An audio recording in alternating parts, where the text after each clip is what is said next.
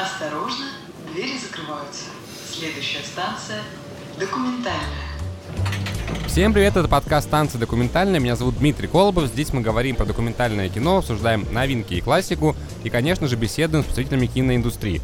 Сегодня у меня в гостях э, интересный очень человек. Это креативный директор и редактор журнала о кино «Орнамент» Свет Храновская. Свет, привет. Привет. Для начала, тех, кто не знает, расскажу, что такое журнал «Орнамент». Журнал «Орнамент» — это печатный журнал о кино, э, который полностью делается из иллюстраций, и это очень крутой продукт, который достаточно давно девчонки делают. Если я правильно понимаю, то 20 июня 2019 года вышел первый выпуск. Да, если я точно помню дату, где-то тогда, да, вышел наш первый выпуск про Уэса Андерсона. Тогда начнем с самого начала. Расскажи вообще, как э, родилась идея этого журнала, потому что ну, нужно понимать, да, что журнал печатный, а сейчас время, скажем так, интернетное, время онлайновское, и почему выбрали именно печатный формат? Да, мне немножечко, наверное, будет сложно говорить э, э, истории создания, потому что создала его не я, и эта идея пришла э, нашему основателю и моей подруге Марго Якуниной. Она очень долго горела вообще идеей сделать что-то печатное и очень любила кино, и как-то это у нее сочеталось, это любовь к кино и любовь к печатке.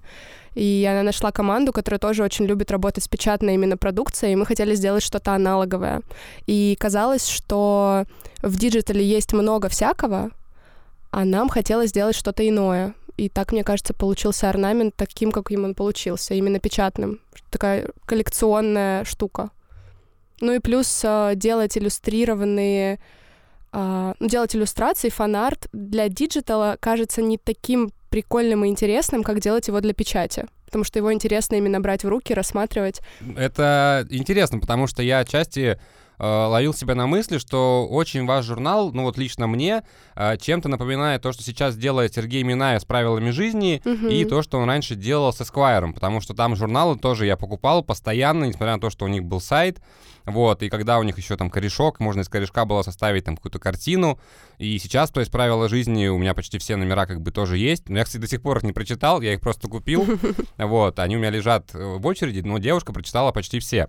А, Тогда смотри, такой вопрос. Вот ты креативный директор и редактор. Что входит в твои обязанности, чем ты занимаешься вот именно в рамках создания журнала? Главные мои обязанности продумывать темы выпусков, но мы их совместно с Марго, как правило, придумываем. А потом большая глобальная задача — это придумать концепцию каждого номера. А, если ты видел, у нас, в принципе, ну, не знаю, заметил, не заметил, но у нас каждый номер выстроен по какому-то принципу. То есть мы берем какую-то идею и от нее отталкиваемся. Вот если для примера взять последний наш выпуск о Джимми Джармуше, мы его выстроили как путешествие, оттолкнувшись от того, что герои его фильмов постоянно находятся в движении. Они куда-то едут, идут, бегут. И у него так еще прикольно фильмы делятся по локации съемок, то есть есть э, большое количество фильмов, снятых в Америке, небольшое в Европе, и мы это тоже обыграли, то есть мы сделали главы а, по расположению, то есть там первая глава — это по городам США у нас фильмы расположены, вторая глава — это за пределами США, и третья глава — это вообще у нас такое экзистенциальное путешествие в потусторонние миры. Вот. И это та штука, которую, в принципе, я и придумываю, как мы будем выстраивать номер, как мы будем располагать фильмы, как мы будем их собирать, о чем мы, в принципе, будем писать, кроме фильмов.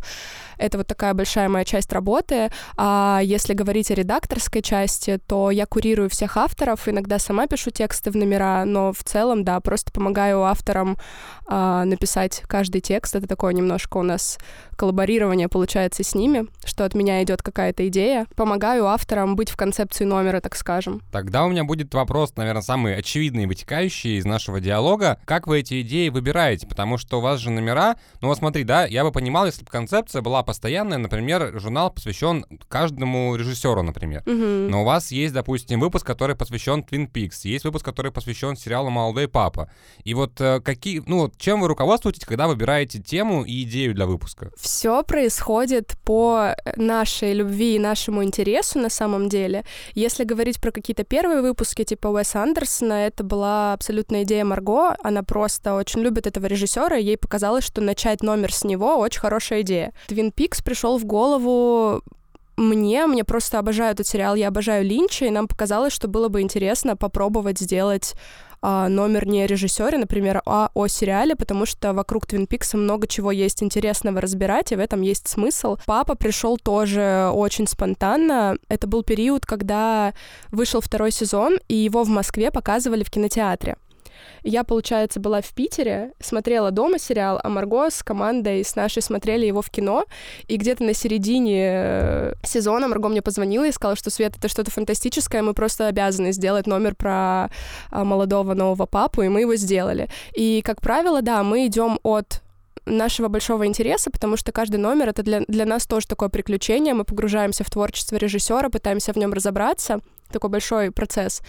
Но сейчас мы тоже учитываем запросы читателей, но клево, что они на самом деле с нашими очень часто совпадают. Вот. Но и в какой-то момент, конечно, мы также начали думать о том, а что хорошо зайдет, потому что это все-таки э, а, продукт, который находится на самоокупаемости, то есть мы полностью зависим от продаж, у нас нет спонсорства, поэтому мы стараемся кроме того, что учитываем свои интересы, учитывать и интересы возможные читателей, чтобы это тоже продавалось. Э, тогда могу ли я, как, э, не знаю, э, самый, наверное, рьяный фанат Спилберга рассчитывать, что про него будет номер? Хороший вопрос. Пока, честно, в планах нет. У нас, как правило, план строится наперед на два номера. Дальше мы не знаем, мы не загадываем, потому что каждый номер делается очень долго. Это почти год работы над каждым номером. А, возможно, мы придем к Спилбергу, но пока нет такой идеи. Слушай, тогда вопрос, а можем ли мы проспойлерить э, следующие выпуски? То есть сейчас Джармуш, а, но я так понимаю, что в планах уже есть и следующий выпуск. Да, первый не будет спойлером, читатели уже об этом знают, что мы сейчас работаем над сериальным номером. А, просто это будет сборник лучших сериалов, которые нам нравятся и про которые хотели бы почитать наши читатели, простите за тавтологию. И ну, я, кстати, не знаю, будет это спойлером или нет. Возможно, мы уже где-то об этом говорили. В этом году мы планируем э, взять еще два номера. Это Кубрик и азиатский номер про азиатское кино. Слушай, это очень круто, потому что Кубрика э, тоже я люблю. И у меня, кстати, по-моему, увлажнитель воздуха назван Кубриком, потому что у меня, ну, у меня просто вся техника, которая есть в доме, я ее называю фамилиями режиссеров, которые мне нравятся. И у меня пылесос Спилберг, увлажнитель воздуха Кубрик, и, по-моему, Линч тоже что-то... А Линч, по-моему, чайник. Тогда еще вопрос. А будет ли в номере про сериалы э, какой-то блог про сериал «Офис»? Конечно. Мы все обожаем просто этот Отлично. сериал. На самом деле материал даже уже отписан одним из первых. Это меня радует. В общем, я уже готов оформить предзаказ. Э, жду, когда вы начнете, в общем-то, его печатать. Э, теперь хочу спросить, вот ты частично сказала, да, о том, что журнал полностью самоокупается. Э, сколько вот стоит э, выпустить э, в тираж один выпуск? Очень дорого, особенно сейчас в нынешних обстоятельствах бумага подорожала невероятно, доставать ее все сложнее. Я боюсь, если честно, ошибиться в цифрах, потому что, ну, я цифрами не занимаюсь, но как бы тебе не соврать-то?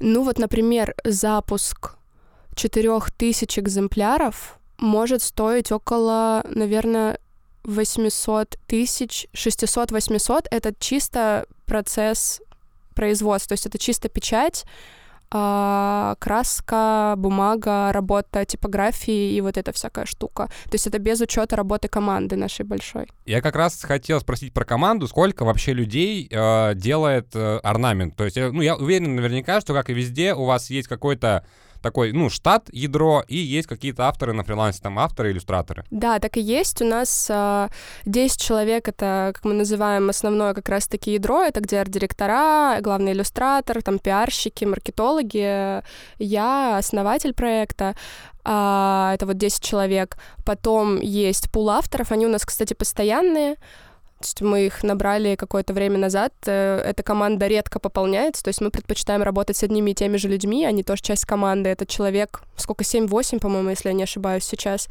Иллюстраторы, их достаточно много, и они, мы их меняем в зависимости от стилистики выпусков, потому что все выпуски сделаны в разном стиле, типа Андерсон и Джармуш нарисованы разными руками.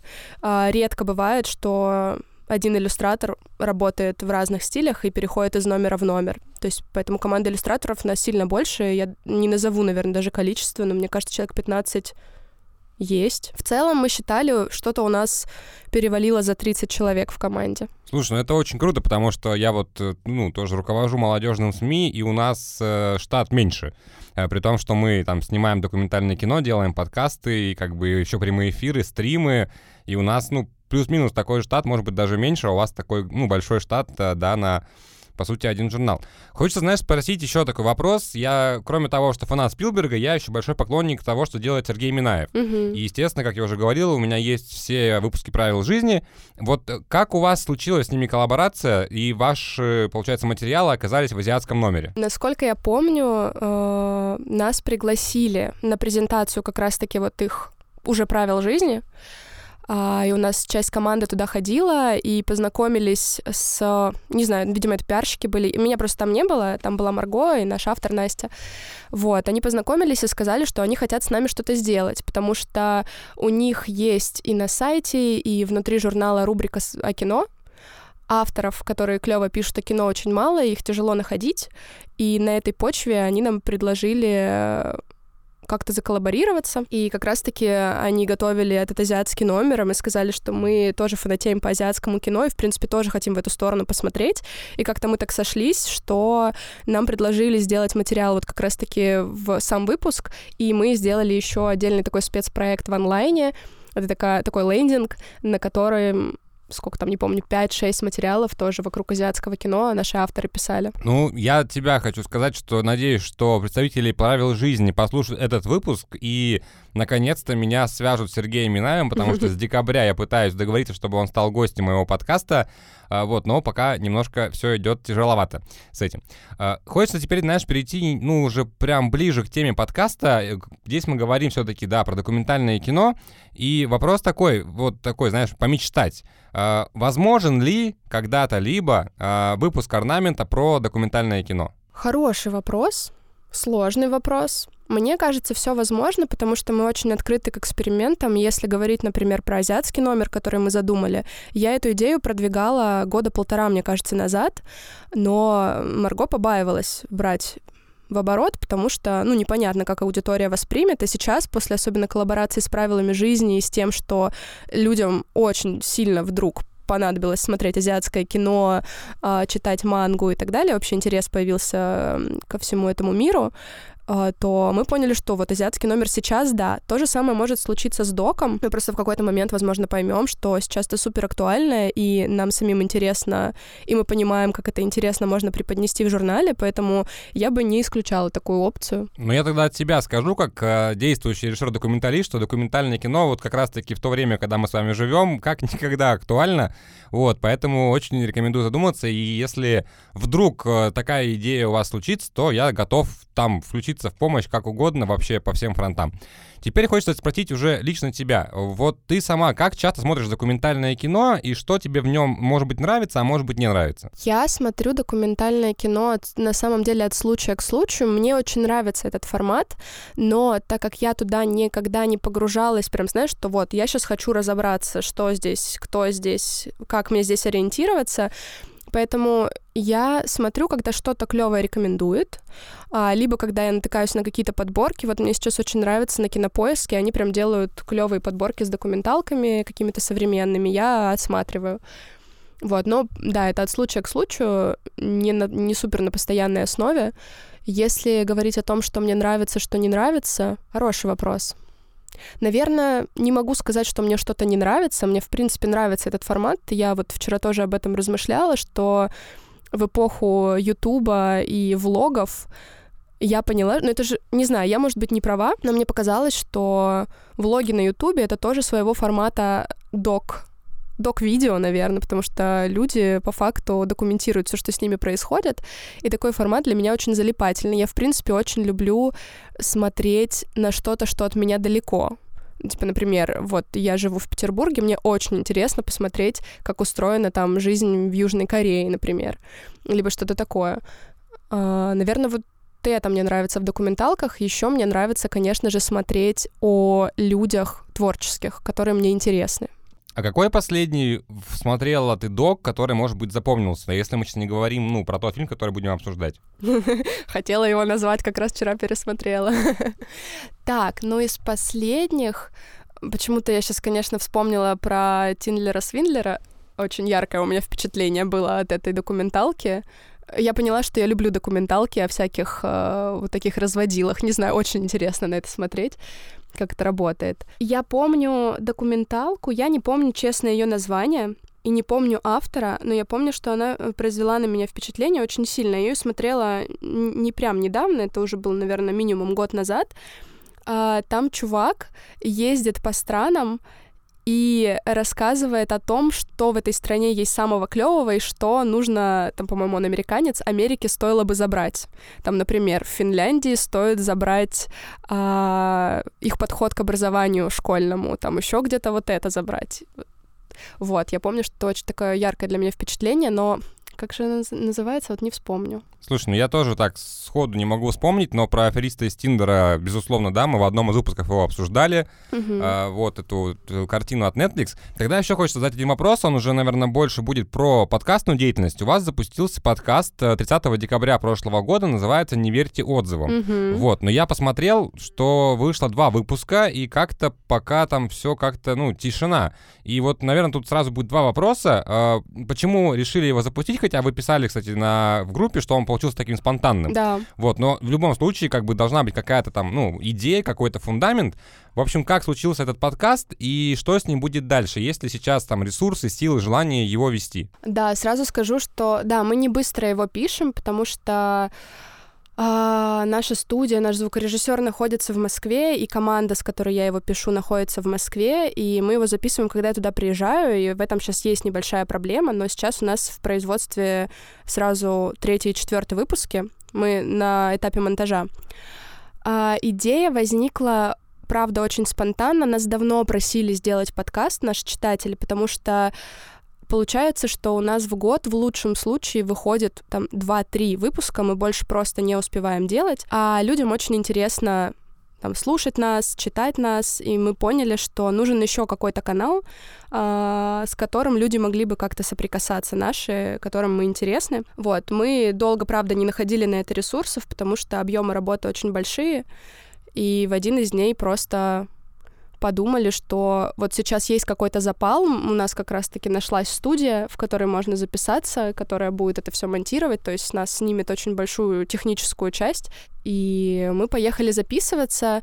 Концепция у нас э, такая фривольная очень, мы просто решили, что вот у нас в команде, когда мы встречаемся, есть просто разговоры о кино, и они нам кажутся очень прикольными на послушать.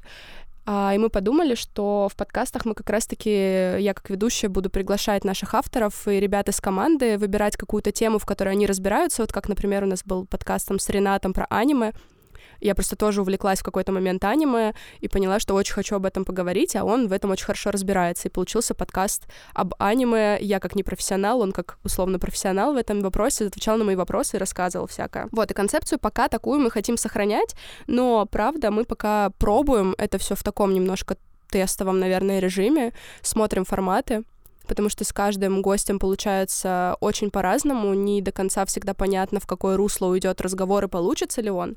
Желание развивать его, конечно же, есть. Я думаю, нам просто сейчас немножко нужно времени на раскачку, чтобы войти в какой-то более плотный ритм и режим. Ну, значит, можно сказать, что мы с тобой, во-первых, коллеги, а, раз ты тоже ведущая подкаста, uh-huh. а во-вторых, э, ты сейчас сказала очень, э, ну, такую важную фразу, да, Марке, что никогда не знаешь, как пойдет диалог с гостем. Uh-huh. То есть, по сути, можно сказать, что ты отчасти прочувствовала себя режиссером документального кино.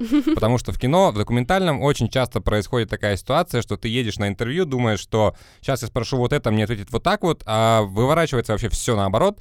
И в этом его прелесть, на самом деле. За это, собственно, я его люблю и его снимаю. Слушай, вот э, на этом, наверное, хочется закончить наш первый влог, и я сейчас хочу проанонсировать э, розыгрыш, который мы с тобой будем э, проводить. В общем, я, наверное, начну, ты подхватишь, чтобы все было, всем было понятно Давай. и никто ничего не забыл. В общем, мы договорились, что мы разыграем два журнала, два, два выпуска журнала про Twin Peaks. Э, один мы будем разыгрывать в телеграм-канале станции документальной, а второй э, в группе ВКонтакте журнала «Орнамент». Да, все верно. Поэтому подписывайтесь на телеграм-канал станции документальная, там будет все подробно расписано, и подписывайтесь ВКонтакте на журнал Орнамент, там тоже все будет подробно расписано, и, собственно, мы разыграем, потом вы получите классный выпуск про Twin Peaks и будете э, очень, не знаю, счастливы, рады, потому что лично я был бы очень рад получить, э, на самом деле, такой такой подарок, если быть честным. Ну и напомню, что можно, кстати, подписаться на подкаст э, «Станция документальная» и подписаться на подкаст «Ребят, не верьте отзывам», потому что я, кстати, посмотрел, э, что у вас на Яндекс Музыке больше 200 подписчиков, у меня пока 59. И я все жду, жду, жду, когда будет 100, чтобы подать заявку на промотирование со стороны платформы. Вот, поэтому не жалейте ваших подписок на Яндекс Музыке, я буду вам очень благодарен. Э, на этом предлагаю перейти тогда к обсуждению. Я сейчас с тобой пообщался и понял, почему ты этот фильм выбрал. Я даже не буду спрашивать э, этот... Э, не буду этот вопрос задавать во второй части подкаста. В общем, сегодня мы будем говорить про документальный фильм Дэвид Линч «Жизнь в искусстве». Станция документальная. Итак, Дэвид Линч «Жизнь в искусстве» — это очень личный монолог легендарного визионера Дэвида Линча об его детстве, студенчестве и поиске своего пути в искусстве. Я могу сразу сказать для тех людей, которые э, привыкли, наверное, смотреть документальное кино про известных личностей в формате байопика, вот это не, это не то это совсем не оно, это полностью другая история, как бы, в принципе, э, про Линча, мне кажется, по-другому снять было бы и нельзя, даже потому что это документальное кино. Э, я вчера смотрел его перед записью подкаста, и много было разных мыслей э, на самом деле, потому что, во-первых, тоже, когда вот ты мне скинул эту ссылку и сказал, будем его обсуждать, я тоже ждал, что это будет какой-то, знаешь, байопик, где будет рассказана э, биография Линча, где будет рассказано, как он снимал э, все свои фильмы, тем более, что фильм же вышел как раз накануне третьего сезона Twin Peaks, mm-hmm. где, возможно, э, расскажут какие-то нюансы съемок Twin Peaks, а по итогу мы получаем, э, как было написано в одной из рецензий, э, полтора часа курения вместе с Линчем. Вот, и поэтому он такой, знаете, это вот можно назвать его немножко артхаусным документальным кино, э, но при этом он очень атмосферный, потому что я вот сейчас, ну, закончу быстренько свою часть и тебе дам слово, потому что ты его выбрал, я уверен, что тебе есть что рассказать. Э, вот. Просто мы сейчас э, готовимся к съемкам анимационного документального фильма про детского писателя Владислава Крапивина. Это достаточно известный э, в России писатель. Он родился в Тюмени, долгое время здесь прожил и, как бы, по сути, можно сказать, ну, почти, почти всю жизнь он прожил в Тюмени либо в Екатеринбурге. И я читал его биографию, и вот в начальном в начале фильма про Линча мне очень откликнулась э, похожесть биографии Крапивина, потому что, во-первых, они оба были дети войны, Э, которые, то есть, росли либо в военное время, либо послевоенное время. И там была одна из таких фраз, когда Линч сказал, что он рос в, ограниченной, в ограниченном мире, да, там, двумя улицами, тремя домами, и поэтому, ну, поэтому приходилось включать фантазию. И примерно то же самое говорил Крапивин, когда сказал, что вот мы были там ограничены, у нас не было там, да, интернета, не было телевидения, но мы бегали, и там палка была шпагой, там вот это было вот этим. И по-своему эти оба, ну, как бы творца, да, автора, они вот похожи в том, что они расширяли сами границы своего сознания, только как бы Линч это, ну, уводил э, в свою стезю, а Крапивин уводил в такую детскую романтическую фантастику. Вот, э, я пока вот свою мысль закончил, теперь хочу тебя спросить, вот за что ты любишь этот фильм, ну, если, бы, если не считать, что Линч твой любимый режиссер. Да, Линч один из моих любимых режиссеров. А если в отрыве от этого говорить, то мне очень нравится как раз-таки эта медитативность этого фильма, что как бы это объяснить? Ну вот мне нравится, что он такой фильм, в котором есть монолог на фоне, и на фоне этого монолога Линч просто занимается своей ежедневной рутиной. Он а, собирает свои вот эти картины. Я просто не, не могу сказать, что он их рисует. Он собирает из, из, их из разных штук. И это такой очень интересный процесс. Пожалуй, это для меня такое основополагающее в этой документалке, что вот она вот такая, не, необычная, и ты как будто бы немножечко подсматриваешь за жизнью повседневной художника, который, ну, мало того, что тебе нравится, так и более того, он очень, ну, согласись, у него очень нестандартное видение, но в какой-то мере жутковатое. То, что он там изобретает, это очень некомфортные произведения искусства, так скажем. Мне, вот я тоже э, вчера пересматривала эту документалку и выписывала моменты и фразы, которые мне очень нравятся. И вот то, о чем ты сказал, что он рос в условиях, открытых для фантазирования, меня очень цепляют. И меня очень цепляет подход его родителей к его воспитанию. Этот момент с э, раскрасками, что Линч очень много рисовал в детстве, но мама не покупала ему раскраски, потому что не хотела ограничивать его воображение. И меня так сильно цепляет, цепляет этот момент. У меня вызывает восторг подход его мамы в принципе, к восприятию ребенка и развитию каких-то талантов. Еще меня очень зацепил момент про лужу, что Uh, Линч с другом э, любил сидеть в луже и ковыряться в грязи в земле, и ему родители это разрешали, и это казалось, типа, ну окей, пускай сидит, ковыряется. Просто мне кажется, для детей, которые ну, не знаю, у нас, наверное, в детстве еще тоже это допускалось, бегать по лужам босиком, но кажется, что сейчас детей очень сильно оберегают, и в плане вот такой свободы, там, сидеть в луже или там ковыряться в грязи, такого сейчас нет. И это меня, если честно, очень восхищает такой подход к воспитанию, в принципе, и ты понимаешь, что вот так, возможно, рождаются гении, ну, формируются гении. И вот эти мысли меня очень цепляют в этой документалке. Мне еще вспомнилась одна фраза, которая была в фильме, которую Линч рассказывал, когда э, он начал заниматься кино, и, по-моему, ему отец сказал, что у тебя есть ребенок, какое кино, ты никогда не сможешь этим зарабатывать, найди нормальную работу. И его, естественно, очень это задело, и буквально вот в моменте, когда этот момент был в кино, мы с девушкой смотрели, и она говорит, вот как много, возможно, талантливых мы там режиссеров, операторов или актеров потеряли вот из-за таких вот фраз родителей. Потому что, ну, это же, это же правда очень, ну, больно и неприятно, когда тебе самый близкий человек такое говорит. Вот, и, угу. ну, и я считаю, что очень хорошо, что там, несмотря на э, вообще все, что там ему говорили, он стал режиссером. Но при этом, кстати, э, я вот для себя что открыл новое. Например, я честно скажу, что я не был большим фанатом Линча, и вообще, в принципе, я из того, что он сделал, я пока посмотрел только Twin Peaks полтора сезона, то есть первый, сейчас на середине второго.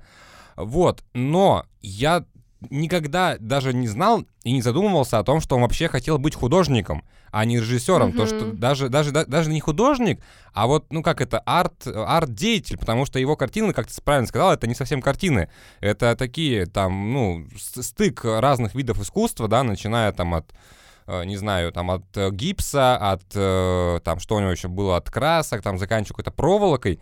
Вот, и для меня это очень интересно, и при том, что он же потом пришел э, в кино, по сути, из картины, когда он сказал, что когда картина двигается и что-то в ней происходит, это интересней. Да.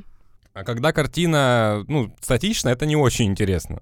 Да, этот момент я тоже обожаю, что на самом деле, мне кажется, мало кто знает, что, правда, Линч начинал больше как художник, и идеи там быть режиссером с детства у него не было. И это меня всегда очаровывает, когда люди приходят в кино не потому, что горят этим с детства, знают, что они хотят этим заниматься, а просто из-за какой-то вот из-за какого-то другого обстоятельства, можно сказать, немножечко случайно.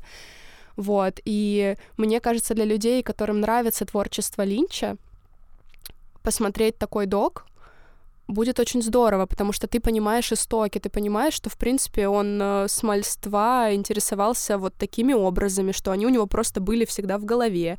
И, кстати, вот интересно, он, когда рассказывал про свое детство, что, ну, еще был маленьким, и они жили там на какой-то улице, и в один день на этой улице появилась обнаженная женщина, которая просто прошла, что-то села и заплакала, этот образ у него появляется как раз-таки в «Синем бархате». Это фильм, который вышел перед «Твин Пиксом». Вот, и ты, когда смотришь его фильмы и потом смотришь этот док, ты понимаешь, насколько вот эти все его фантазии из детства и увиденное им в детстве уходят в фильмы, и как красиво он это показывает. Не знаю, мне это, меня это очень очаровывает, как фаната Линча. Слушай, ну вот синий бархат окей, но я вот тоже хотел сказать про вот эту вот историю, когда они увидели обнаженную женщину, которая шла по улице, там, ну, полукричала. Э, в Твин Пиксе же тоже это было. Когда да, вторая мосту, девушка, да. которая смогла сбежать, угу. она же тоже там шла полу как бы обнаженная, с белой кожей, там по вот этому мосту. Вот, и потом тоже, когда я смотрел док, я такой, так, ага, ага. Вот, вообще, кстати, я себя поймал на мысли, когда вчера фильм досматривал, что он, знаешь как, вот он даже сам по себе сделан именно по структуре, по повествованию очень неспешно, и создается, во-первых, впечатление, как было во многих рецензиях, э, как будто ты зашел на чашечку кофе и сигарету к Линчу в гости, mm-hmm. да, или как бы если он пришел на подкаст, Э, вот, во-первых, мне еще там очень понравилось, кстати, как они э, выстраивали композицию и кадр, э, там, где он сидел в подкастной, Мгм. и по цветам, и по расположению все очень прям гармонично и круто, и там, где он был в своей деревянной мастерской. Но самый главный момент, который я вот, не знаю, для себя словил, э, в принципе, э, это вот мне чем-то напомнило вот по... э, По, по эмоциям, по ощущениям, э, как будто бы вот пилотную серию Твин Пикса. И вот если бы, мне кажется, вот после вот этого дока запустить первую серию Твин Пикса, то оно, знаешь, как будто бы в одном мире все существовало. Ну вот как мне показалось, потому что там, понятно, голливудские холмы и Твин Пикс как бы это немножко разные, ну, места. Вот, но тем не менее, вот как-то так. Плюс э, там же еще очень хорошо они внедряют именно его картины и эти образы. Мгм. И вчера я не мог э, не поймать себя на таком флешбеке. В общем, в одном из выпусков мы с Надей Задорожней э, обсуждали фильм «Кобейн. Чертов монтаж». Вот, это был байопик про Курта Кобейна. Ты его смотрела? Нет.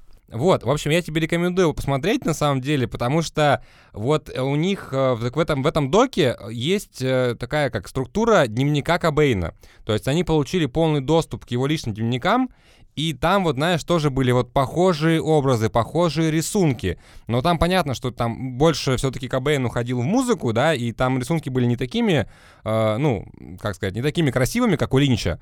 Но, тем не менее, именно вот настроение и образность, она была очень похожей. И я вчера просто себя не мог, ну, не, не поймать на этой мысли. Да. А вот ты знаешь, кстати, возвращаясь к твоей мысли о том, что прикольно после этого документального фильма запустить а, первую серию Твин Пикса, я сейчас подумала, что я бы, наверное, вообще по-другому сделала. Я бы посмотрела документальный фильм и посмотрела после этого «Голову ластик», потому что документальный фильм как раз-таки заканчивается на том, что Линч пришел в кино, начал снимать «Голову ластик». И те образы, которые показаны в доке, а, вот в этих картинах, как он там собирает всяких, а, не знаю, это похоже на части тела, и такие штуки приклеивает а, к условно холсту. Это же все идет дальше в голову ластик. Ты смотрел голову ластик? Нет, я же говорю, я только Твин Пикс посмотрел, к сожалению. А, тот, только Твин Пикс. Да, в голове ластик э, это вообще рефлексия на отцовство. Это тоже очень сильно связано с э, личной жизнью Линча. И там фишка в том, что вот есть главный герой, который становится неожиданно для себя отцом, но рождается у него не ребенок, а некое существо, очень неприятное, какая-то личинка, прям отвратительно выглядящая. А, и вот, вот эта личинка очень похожа на то, что он собирает из... э, я вот не знаю, как это материал называется. Из пена... пена что-то пена, ну, не пенопластовая. Там собирал такие штуки, если ты помнишь, в документалке, покрывал какой-то как будто бы жвачкой и потом раскрашивал в красный. Вот, мне кажется, вот это вот э, головоластик там очень отсылает туда по атмосфере. Я думаю, что я после Twin Peaks посмотрю «Головоластик», чтобы тоже понимать, э, о чем ты говоришь, тем более, что док э, я уже посмотрел. В общем-то, э, слушайте, наверное, хочу сказать от себя, что действительно это такой интересный, специфичный документальный фильм, то есть это не, класс- не классический там теледок, это вот прям такое артхаусное документальное кино, но я вот отдельный, не знаю, респект э, режиссерам, точнее даже не режиссерам, а операторам. Вот, если честно, э, курение это вредно, курить нельзя, но курение это всегда очень кинематографично, и то, как они это использовали вот в этом фильме, это очень круто, потому что я скажу от себя, я курю, и я весь фильм, если честно, хотел пойти покурить. Просто по той простой причине, потому что там это очень красиво показано, и когда, извините меня, солнечный дым в лучах солнечного заката, там на фоне мастерской, ну, это правда, это очень красиво. И вот, поэтому если вы фанат Линча и до сих пор не смотрели этот фильм, то, конечно же, быстрее смотреть. Ссылка будет э, в телеграм-канале. А если вы, ну, просто любите, не знаю, его фильмы или не знаете вообще, кто это, то в любом случае всем рекомендую. Но будьте готовы к тому, что это достаточно такой неспешный, медитативный, как сказала Света, фильм. Э, вот, но надеюсь, что он вам понравится. Теперь, по традиции, хочу, чтобы ты порекомендовала три дока для слушателей нашего подкаста. А, почему я не подготовилась к этому? Это подстава. Блин, блин, блин. Мне нужно, знаешь, сразу открывать список и вспоминать по названиям, потому что почему-то с доками я ничего не запоминаю. О, да, я вспомнила. Первый фильм, который я хочу порекомендовать, я смотрела его достаточно давно, но я помню, что он произвел на меня какое-то невероятное впечатление, потому что я человек, который в детстве очень долго занимался танцами. Это фильм «Пина», Uh, это док слэш мюзикл, там очень много танцев внутри этого фильма. Он как раз-таки посвящен танцовщице Пине, и его снял Вим Вендерс. Мне кажется, это очень интересная коллаборация танцы и Вим Вендерс. Uh, я была под огромным впечатлением. Очень тоже, это тоже что-то больше вот в сторону дока о Линче, это что-то не совсем... Но оно более стандартное, чем Дока Линчи, но тоже вот эти танцы сумасшедшие, там прям снятые постановки вот этих номеров, очень красиво. Второй док, который я могу порекомендовать, это фильм «Книга торговцы», мне кажется, для любителей книг именно физических и для любителей почитать и людей хоть как-то, для тех людей, кто хоть как-то связан с печатной продукцией, это будет очень любопытно, как устроен этот книжный бизнес, а, какие он переживает времена. Ну и в целом для меня визуально это было очень приятно, так как я люблю книги, библиотеки и полки я получала большое удовольствие даже просто смотря в экран на количество вот разных книг старых. Вот. И третий фильм тоже, ну, видимо, меня ведет в сторону больше каких-то творческих штук, то, что мне интересно смотреть. Это фильм «История американского кино» от Мартина Скорсезе. Он очень долгий, он идет почти 4 часа. Его, конечно, нужно набраться сил, чтобы посмотреть. Это больше энциклопедия. Он там рассказывает, в принципе, всю историю кинематографа от самого начала до типа, современных каких-то э, дней.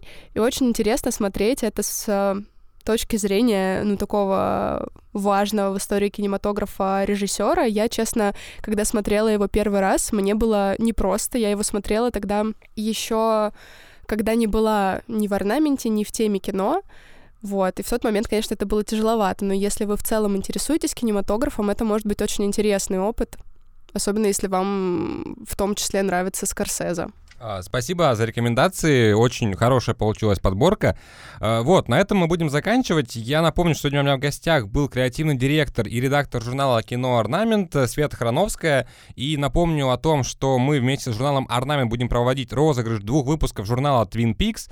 А, один будет разыгран в моем телеграм-канале станции документальной, второй будет разыгран у ребят в группе журнала «Орнамент». Вот, поэтому следите за новостями, обязательно участвуйте, потому что это очень классный подарок подарок. Вот, Свет, в конце выпуска что ты хочешь еще от себя добавить, может быть, э, э, нашим слушателям? А, во-первых, хочу сказать большое спасибо э, всем, кто слушает этот подкаст. Желаю вам интересных находок в мире документального и игрового кино.